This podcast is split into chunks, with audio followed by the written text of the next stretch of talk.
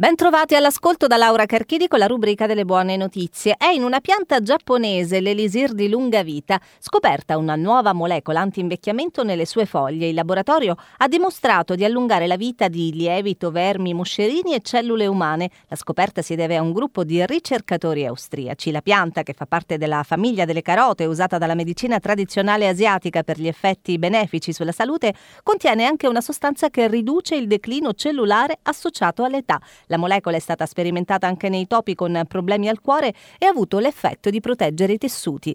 Mangiare frutta secca, in particolare noci, può offrire una protezione per i pazienti diabetici, contrastando almeno in parte il loro elevato rischio cardiovascolare. Lo rivela uno studio condotto ad Harvard, secondo cui consumare 5 o più porzioni di frutta secca a settimana riduce dell'11% il rischio cardiovascolare, del 15% il rischio di infarto e del 27% quello di morte prematura per qualunque causa. È tutto, grazie per l'ascolto.